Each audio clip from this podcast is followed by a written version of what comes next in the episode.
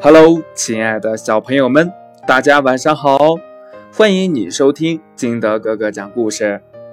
今天呢，金德哥哥给大家讲的故事叫《城里老鼠和乡下老鼠》。从前呢，有两只老鼠，它们是好朋友。一只老鼠居住在乡村，另一只住在城里。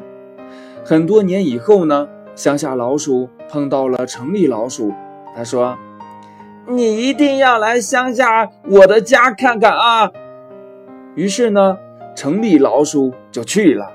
这乡下老鼠领着他到了一块田地上，他自己的家里。他把所有。最精美的食物都找出来给城里老鼠。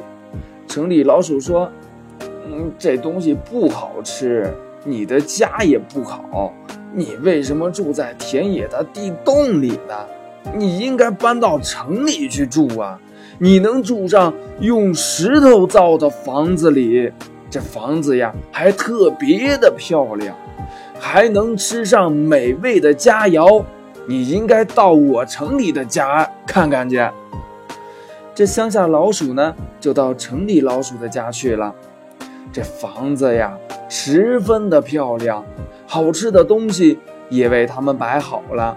可是，正当他们要开吃的时候，听见很大的一阵声响，城里的老鼠就喊到了：“快跑，快跑，猫来了！”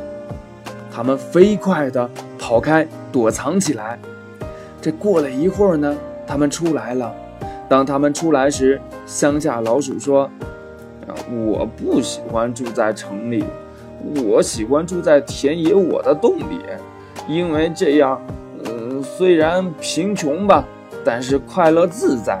哎，比起虽然富有却要过着提心吊胆的生活来说。”我觉得嗯那种生活更适合我。这乡下老鼠呢，就回家了。故事讲完了，亲爱的小朋友们，你从这个故事当中明白了一个什么道理呢？